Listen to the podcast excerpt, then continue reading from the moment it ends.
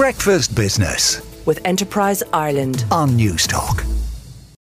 But first, let's have a look at the main business stories in the newspapers and websites. Jack Horgan-Jones in the Irish Times writes that almost seventy percent of households would be plunged into energy poverty in worst-case scenarios drawn up by the state's Energy Crisis Oversight Group.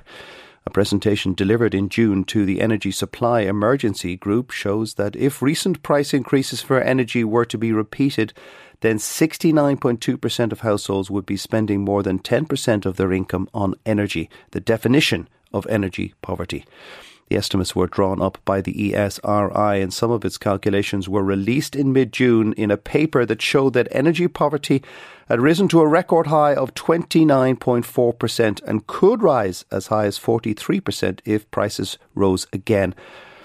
However, the E S R I also drafted private analysis showing the impact of even higher increases. These were drawn up for the E S E G, the group of officials coordinating Ireland's response to the energy security crisis, which was convened earlier this year. The presentation was released to the Irish Times under Freedom of Information rules.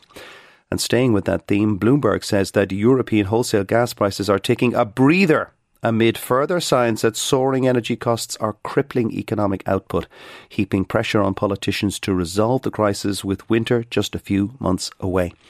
Prices retreated after settling at a record high on Monday. Prices are still about six times higher than they were this time last year, with the panic spreading across nations ahead of peak winter demand. Russia's Gazprom will halt flows in the key Nord Stream one pipeline to Germany for three days of maintenance starting on Wednesday next week, raising concerns that the link may not return after the work is done. Lower flows would jeopardise Europe's efforts to fill storage sites to prepare for the colder months.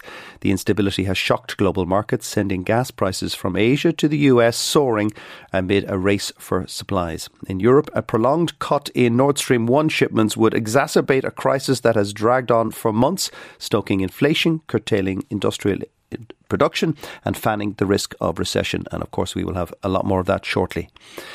Brian Mahan in the Irish Times writes that Twitter made egregious and ongoing misrepresentations to the Irish Data Protection Commission, the D P C, and other regulators, a new whistleblower document has claimed. The claims were made in the U S by Twitter's former head of security, Peter Zatko, a veteran hacker and security expert known as Mudge, to the Securities and Exchange Commission and the Department of Justice, as well as the Federal Trade Commission in the U S. He was hired in twenty twenty by Twitter co-founder and then chief executive Jack Dorsey to strengthen the company's security after a mass hack targeted one hundred thirty high-profile Twitter accounts.